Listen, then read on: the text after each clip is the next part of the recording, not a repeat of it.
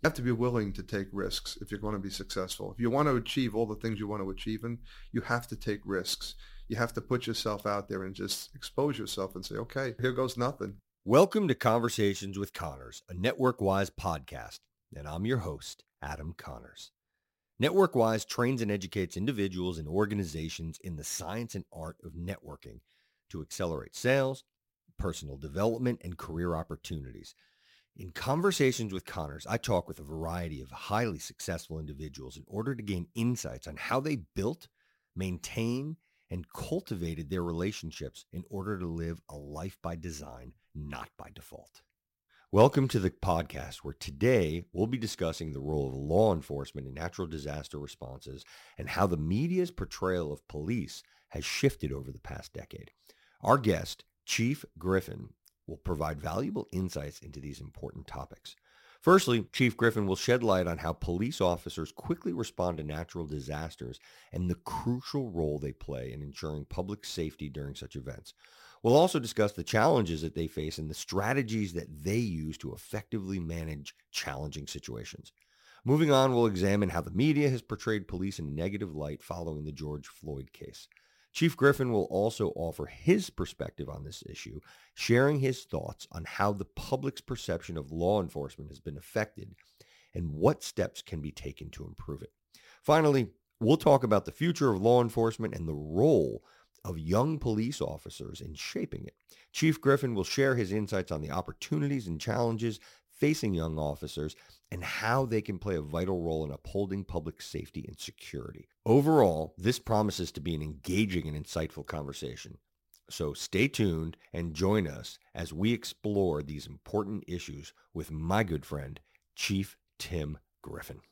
Chief Tim Griffin, thank you for uh, making today happen, my friend. Oh, you're welcome. Thank you for having me. All right, we're going to have some fun today. And to start, let's give a little background to our audience about who you are and some of the things that you have accomplished. And actually, that might take up the entire show. So if we could try to truncate, you know, who you are and what you've done, and then we'll, we'll dig in to some of your many accolades. Sure. Yeah. So I'm a law enforcement professional. I've uh, worked in three different police agencies in my career. I started back in 1981. That was some, what, 42 years ago? So I've been at it for a while. I started out in a prosecutor's office in Hudson County. I worked there as a detective and worked my way up to the rank of captain. I commanded numerous units throughout that agency.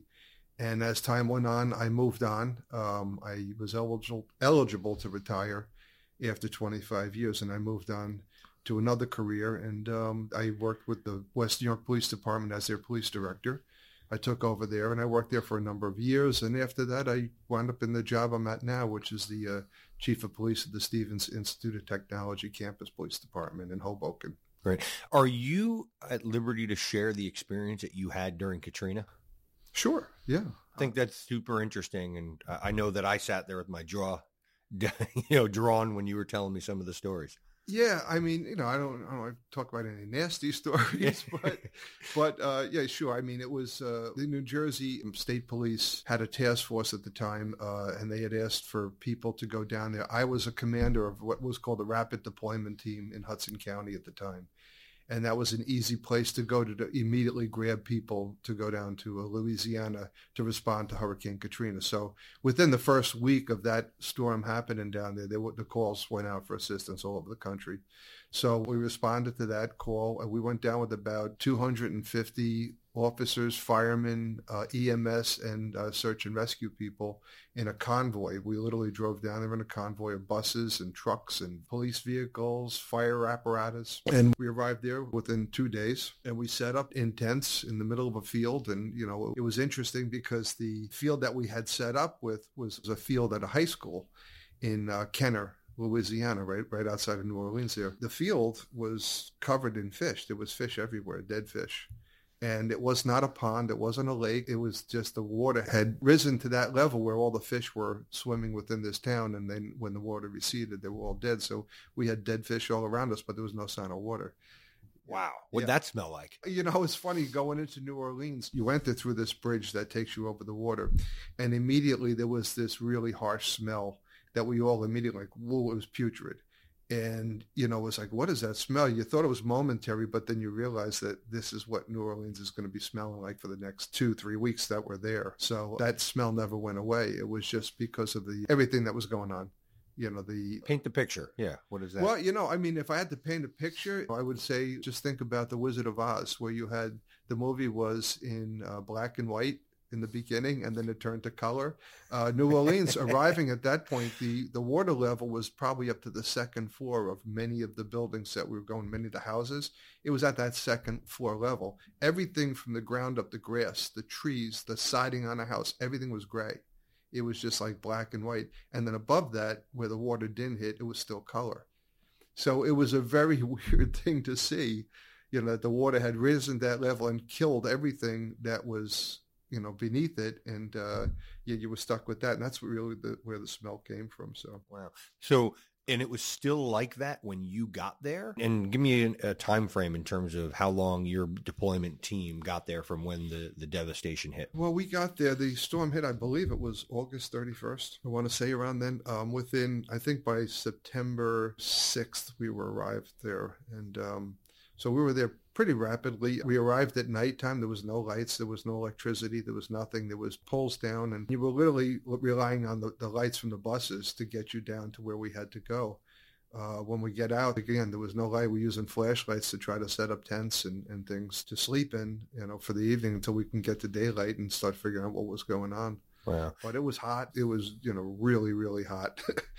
and uh, it was quite an experience. So what's that like? Like you know, getting there. What do you do first? You know who is it that you know how do you put together you know leadership teams? Or did you have a plan and then as soon as you get there you're like uh, kind of like what mike tyson says everyone's got a plan until you get punched in the face. Right. You know like you know the state police in new jersey they do a really good job at this. They they just have plans for these type of things. They respond all over the world actually now. They assist when puerto rico had their hurricanes down there and uh, they're constantly i think they went to the dominican republic also. So they have plans for this stuff. I was assigned i was appointed a strike team leader leader, which is kind of like in the incident command management system. You know, there's different levels of uh, management, and I was a strike team leader, and that basically meant I was in charge of two teams, Hudson County and Essex County law enforcement and uh, EMS. So we would basically get up very early in the morning and meet with the, the larger group. And I'm talking about our meetings were about 4 a.m we would have to get up at 4 a.m., go meet with um, the, the, state police. They would give us our assignment for the day. And our assignment could be anything from just search and rescue to search and recovery to at nighttime, it was patrolling the streets. There was a lot of looting going on. So you know, we were working with the helicopters that were overhead. They were sending, you know, they were flaring the area looking for any thermal imaging of people moving around at nighttime. There was a curfew in place, so anybody that was moving around shouldn't have been out in the streets. So they were sending in information to us where to respond. There was times where we teamed up to with the uh, Louisiana State Police and we would pair off with them and um, answer calls for service, well, basically unanswered 911 calls. So when that hurricane hit, there was thousands and thousands of calls for 911 assistance. Every one of those calls eventually had to be uh, answered. We had to go out and regardless of how old the call was, we had to go out and respond to it, you know. And some of the people were calling that were trapped in their attic, they were trapped on a rooftop. You know, obviously this is days and days later. They're not going to be there, but you had to answer the call anyway. So kind of a mundane thing to have to do, but it, it had to be done, you know.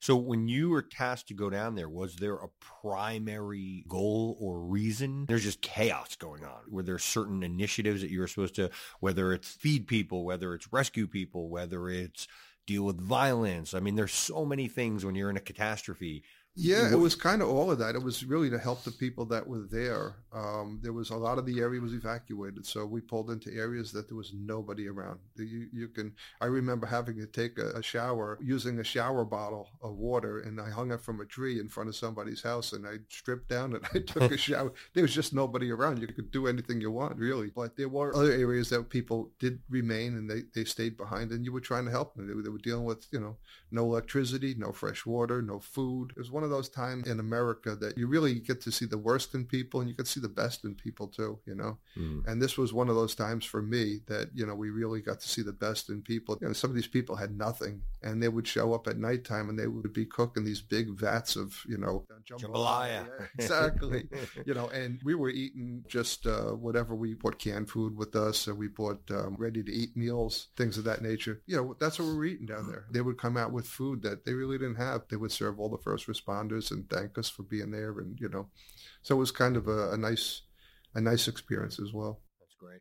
So the, the, reason I ask is you've always been a leader. Are you a born leader? Do you think that maybe you developed these leadership skills? Like, uh, where does this come from? You know, I don't think yeah. I don't think anybody's a born leader. I think you're born. I think you're born with certain traits that lend themselves toward leadership, and it's for you over the course of your lifetime to develop those traits into a leadership role. I don't think anyone's a born leader. You're a born non-leader. You know, I just think that anybody can develop certain traits that they have and make themselves into a leader. It's just a matter of desire. It's you know, it's a matter of certain traits. Decision making comes into play. You know, you have to be a good decision maker to be a leader, you have to care about people. You know, you really have to want the best for people that are working with you and working for you. That's a lot, a big part of leadership. But I think I knew at a young age, um, relatively young age, that I, I was kind of meant for a leadership role. I mean, I started out as a music major in college. You know, you think about that. It's I've come where I am at now. You know, but I went to Manhattan School of Music. I played the trumpet. I played the piano.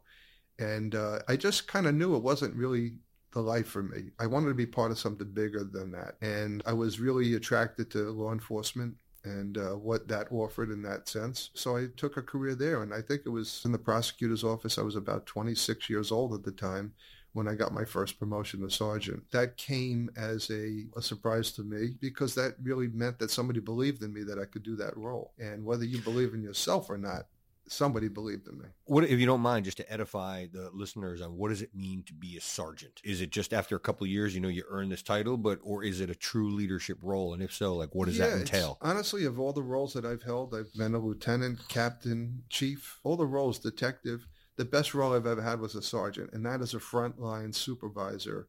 That's the person that's calling the shots on, in the field and you know you have to be able to make you know instantaneous you know life decisions um, right away. And, uh, you know, the, the, thing about that is I tell people, younger people, I said, you know, there's three types of decision you can make as a leader. There's three types. You, the best decision you can make is the right one. Hmm. The second best decision you can make is the wrong one. The worst decision you can make is no decision at all. Ooh, that's good. Yeah, it really comes into play with police work. Right, wrong, or indifferent, as they say, you got to make a decision. And you have to be willing to do that. And that's part of being a leader. So a sergeant has the opportunity to do that out in the street, whether you're working days or a night shift, if you're working a street unit, you're constantly making decisions all the time. I like the position of sergeant too because you're very close to your people. You get to know them. You get to know their families, their lives. They work very closely with you. When you get up in the ranks like lieutenant, that's the next rank up. Lieutenant, you're a little bit more distant from that type of relationship with the people. You're making middle management decisions. You're dealing with sergeants so much. You're not hanging out after work with the guys that work with you. You kind of have to start separating yourself a little bit from that stuff. And same with, you know, as you go up to captain, you know, then you're even further away. So I loved being a sergeant because I was, I had that, I was out in the street. I was making the calls. I had that interpersonal relationship. So, you know, not only you're you're working with guys, but you're you're watching out for them too. And I, I liked watching out for them. Let me ask you this. So that's a great perspective, by the way. I appreciate that. How have you been able to? And, and I'll take a step back just from my perspective. So we've known each other for a few years. We've had lunches, we've been out. So we also know a bunch of the same people. I've seen people that you know, either you've worked with, have worked with, and everybody has not only just a respect for you, you know, I'm sure obviously because you've earned it from the roles that you've had, but they genuinely like you. Mm-hmm. And it's not, you know, I, I know other people that have roles similar to yours and people just pay homage just to the title. They're not doing that with you. You recognize that? Is that something that you're recognizing? Yeah. Or is that, and if so, how have you done that? Because it's a rare, it's a real tough balance to be someone's boss, to be their leader, to have to make some of these decisions and to then to still have the respect because I've got to assume along the way, at least just some of the people that I've seen, you've had to be firm with them on maybe decisions that they didn't necessarily like, but somehow they've respected. That's the greatest thing that could be said about a leader is that listen, you know, I may not agree with you. I don't maybe like what you did, you know, on that time, but I respect you and I know that you treated me fairly. That what you did, whatever action you had to take against me, you would have done that with anybody regardless who that person is. That's important. You know, that's important for the people that you work with to know that and it's it goes back to caring. I mean, you have to care about the people that your team. It's just like whether you're playing football or whether you're running a business. You know, police work is the same thing. You have a team. And if you want to succeed and you want to achieve whatever the mission is that you're trying to achieve, you better have good support from your team. They better respect you and they better, it helps if they like you too. But that likability factor comes in because you have genuine concern about you. You can't fake that. You know, you have to be concerned about people. Everyone's got lives. You know, everyone has a life and everyone's got issues in their life. Everyone's got problems. And you have to understand that and just give people a little bit of leeway and help them through those problems too. I have an open door policy. I mean, that, you know, that's something that is, uh, some people frown upon that type of thing. Some people think it's a positive thing. I have it to a certain extent. You can come into my office at any time and sit down, shut the door. If you got a personal issue, let's talk about it. You know, let's talk. You know, let me, how can I help you? What can I do? Um, because I care about them, you know.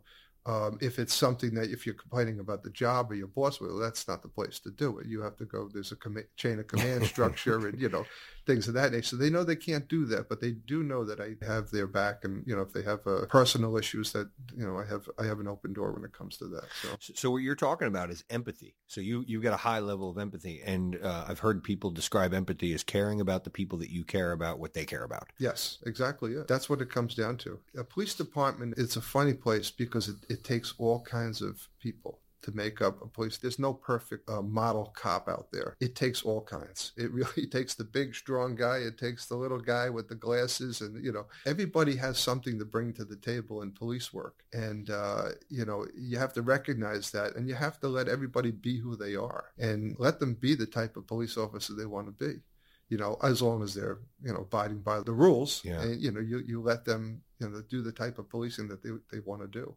Yeah. What, I mean, what about now? So much harder to be an officer, you know, these days. And, it's and, extremely hard. Uh, you know, this is the number one problem we're having in policing now is uh, we, you know, we're losing people through attrition. We're not able to replace them. There's a lot going on in the world right now. There's a lot of national conversations here in America about policing.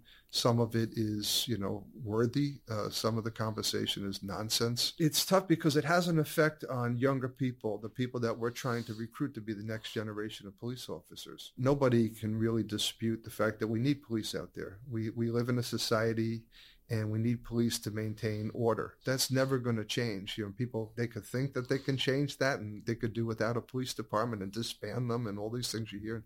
That'll never happen. You know, you, you need police there. And for the most part, people want police there.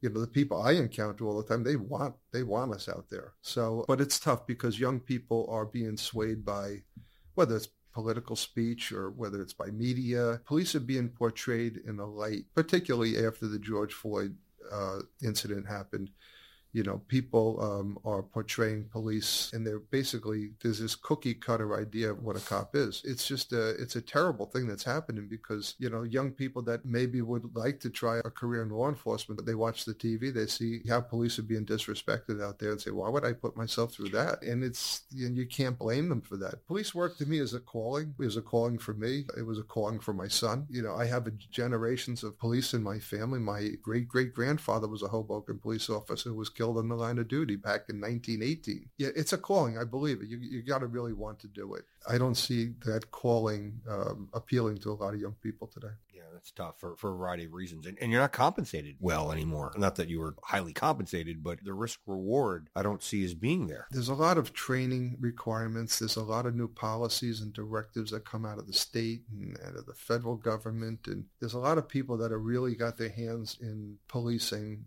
how they should do their jobs. And it's um, it's unfortunate. It really is. And in some ways, it's good. I mean, you know, it's obviously anything that's going to improve uh, relations between police and the community. That's that's always a positive step. But there's other things where people are coming in, they're getting their hands in it, and it's it's making it very difficult. And, and police, the, the training requirements that police undergo now. I mean, New Jersey is now going to be going on, undergoing a licensing process for police officers.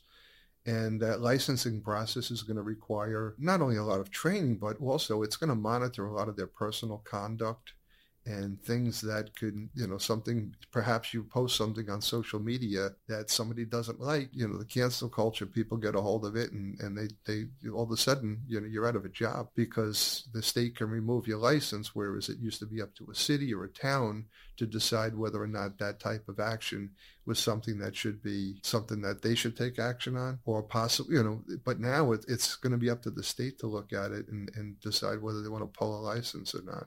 So it's more difficult to hire good people. Right. the talent pool is less. It's becoming more stringent. Yes. How do you bring people in? And then who are the kinds of people, at least from your perspective, that should be, you know, serving? What do you see as I know you said it's diverse, but but are there Mhm. are there certain core, you know, DNA that Right. makes up somebody? Like again, wanting to serve. Like that Right. that's important, you know, high integrity. Right. You know, what what are other things that like maybe someone's listening and they want to go into law or they have a relative that wants to go in, you know, not cookie cutter, but just outline. you know, I mean, anybody that has an interest in their community and serving them, and it's it, literally it's a job of service. You're serving other people. It's diverse in the sense that I could be um, speaking in the morning to somebody who's you know homeless. I can then go and speak to somebody like yourself who's a professional. I can then you know an hour later I could be dealing with a you know some drug addict or a criminal, a hard criminal. A police officer deals with things every single day. You have to be part cop, part priest, part marriage counselor, part you know, e- e- and you have to have part social worker, and that that that's a big part of it now. Is you're dealing with all these issues in policing. You have to be able to switch gears and put that different hat on. You have to want to help people. That is the number one thing. You have to want to help them, and you have to be willing to sacrifice some of yourself for that. You know, Mm. um, it's a demanding job. There's it's demanding hours. I mean, these guys out there, they're getting in a car and they're, you know, it start at midnight when everybody's sleeping or are working a 12-hour shift from 6, 8, 6 p.m. to 6 a.m. That's a tough regimen on somebody's body and, and their psyche. And so it's going to take its toll on you over Yeah. time. And you have to be willing to understand that and, and accept it. So physically, mentally, all all of these things. And and you talked a lot about um a lot of I hate the term, the quote unquote soft skills. Right. You know, I, I call them the durability skills. Mhm. But um, you know, again, sounds like caring, empathy, being able to communicate. yes. It sounds like with and and you know some of the things you also described sounds like you have to be a chameleon Yeah. Yeah. To understand and getting back to that empathy, understand the homeless person, understand the drug dealer, understand the professional, you know, all, all of those things.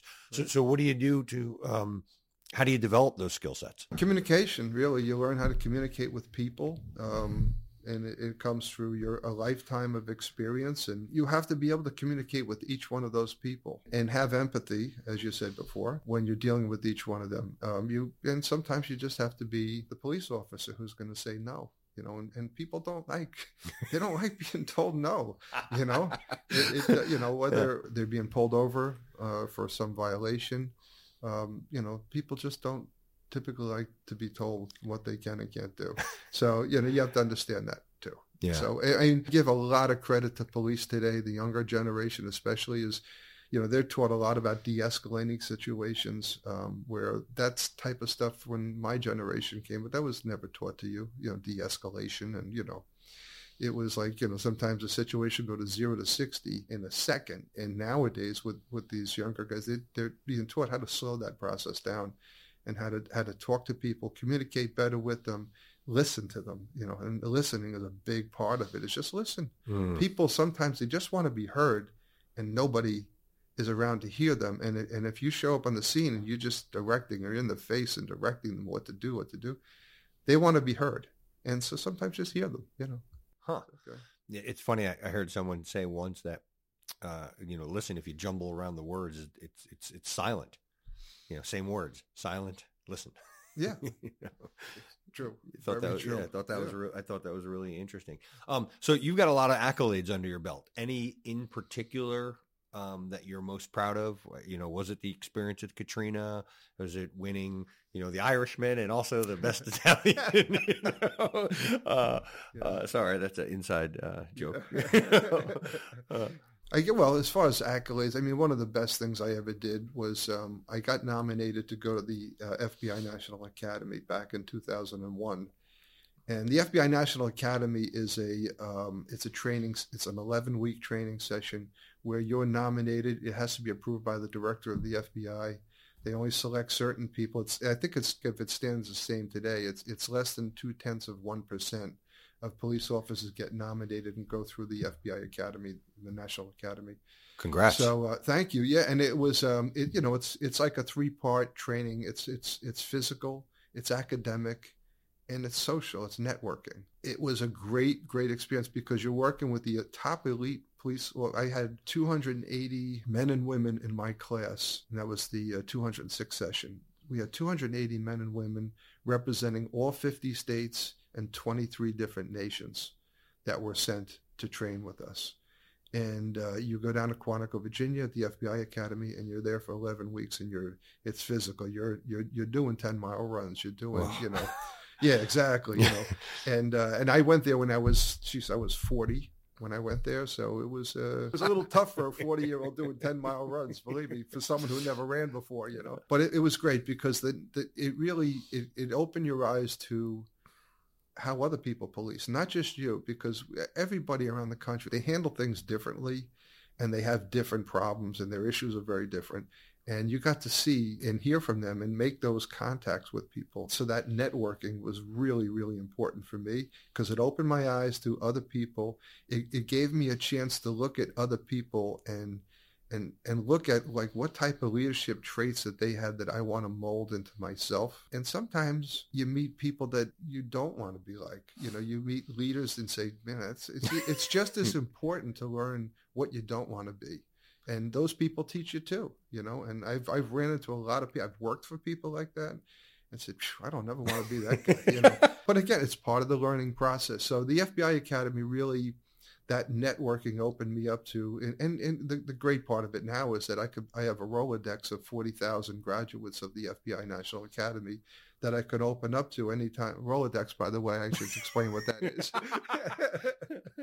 I still use that term too, by the way. Okay. So I could open it up and, and call any graduate of the FBI, regardless of when they grad, they could graduate, you know, tomorrow. I could call them up and, and if I need something in that area of the world or that area of the country, uh, they're they're more than happy to help. So that networking was really powerful for me. You know. It's funny you say that. I've got a buddy who's in Homeland Security who is a uh, self-proclaimed um, introvert and self-proclaimed hater of people, mm-hmm. and uh, he said that that changed when he realized the magnitude of importance of having these kinds of relationships and having these kinds of networks. Same thing that you're talking about. He'd gone through some training. I, I don't know if he went through the same one right. that, that you did, but you know, he said that um, as he's progressed in his career, he's been less and less in the day to day, and it's been more in leveraging, building, developing those kinds of relationships to you know whatever it is whether he's looking for information whether he's looking to you know move the needle somewhere he talked about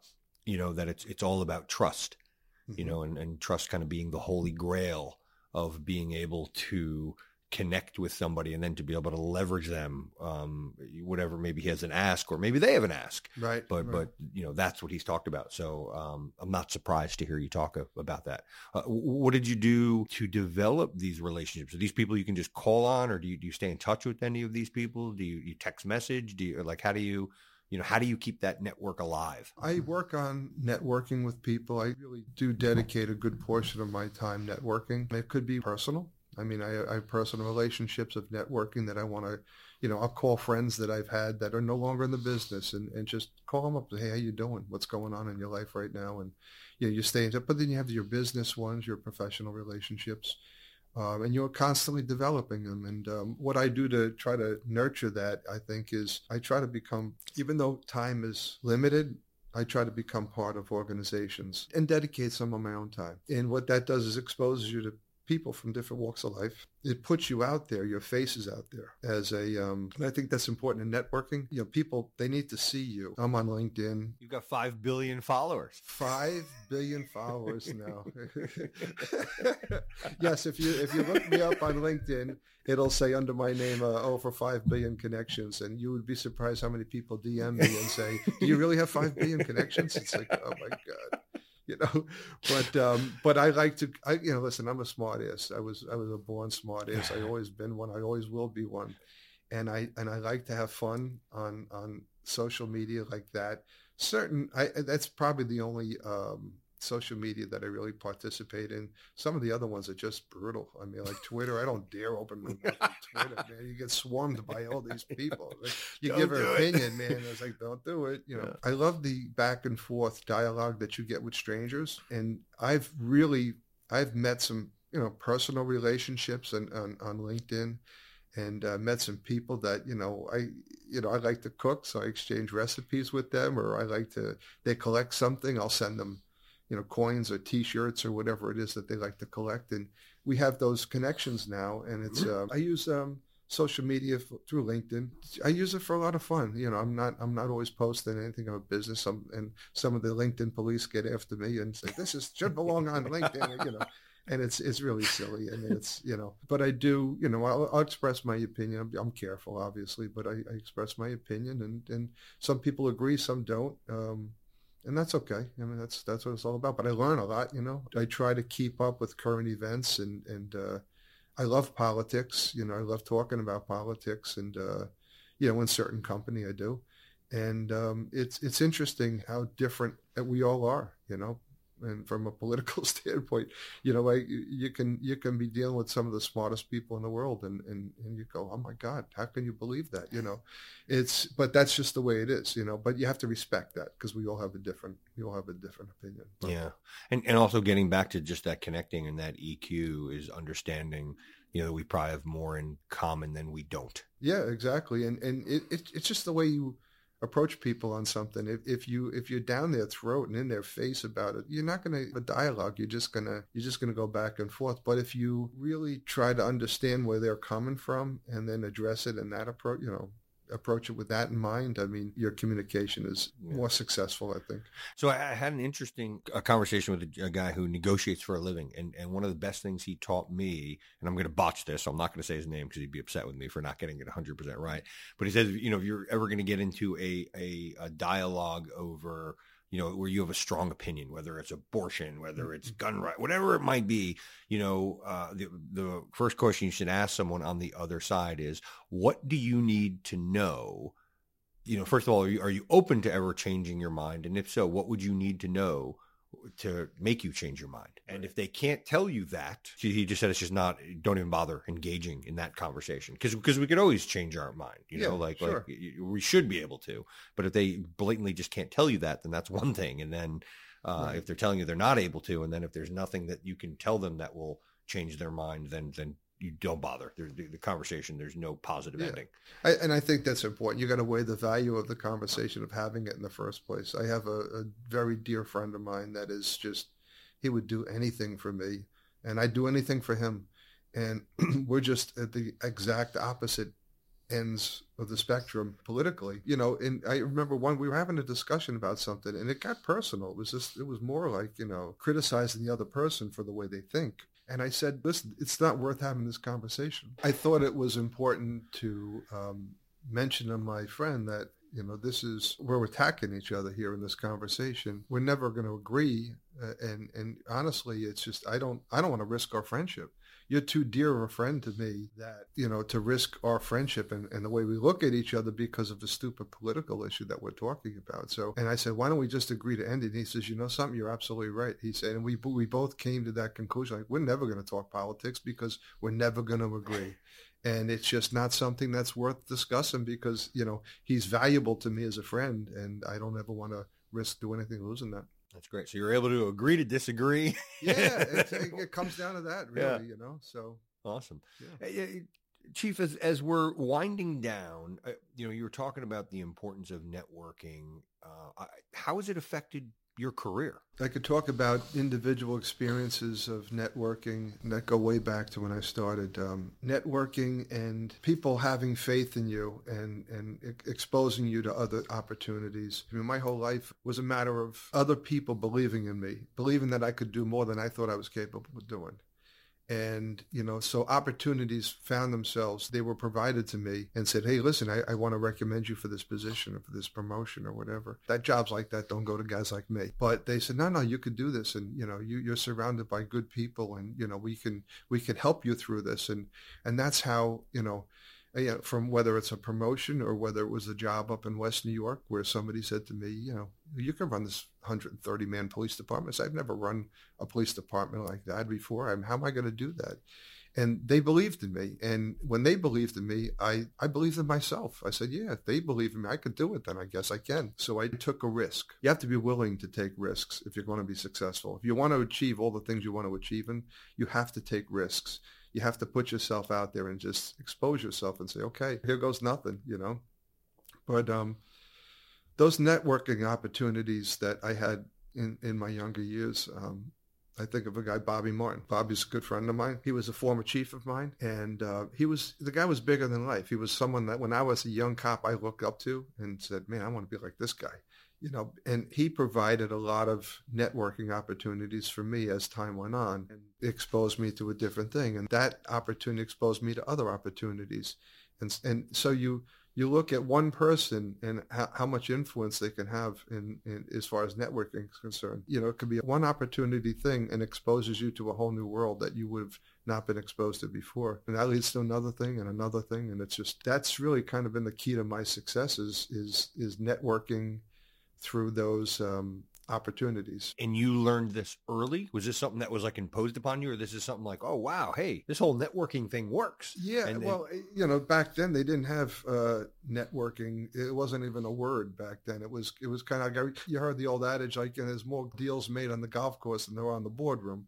And, and there's a lot of truth to that. Um, there was, you know, back in the day, back in the day, your bosses, uh, they didn't trust you unless you went to the bar at night with them. If you didn't drink at the bar with them, then they had, they're not going to trust you. So you got to put yourself out there and say, okay, this is so you hang out at the bar and talk to them and you open yourself up to their world, but you got to listen to them.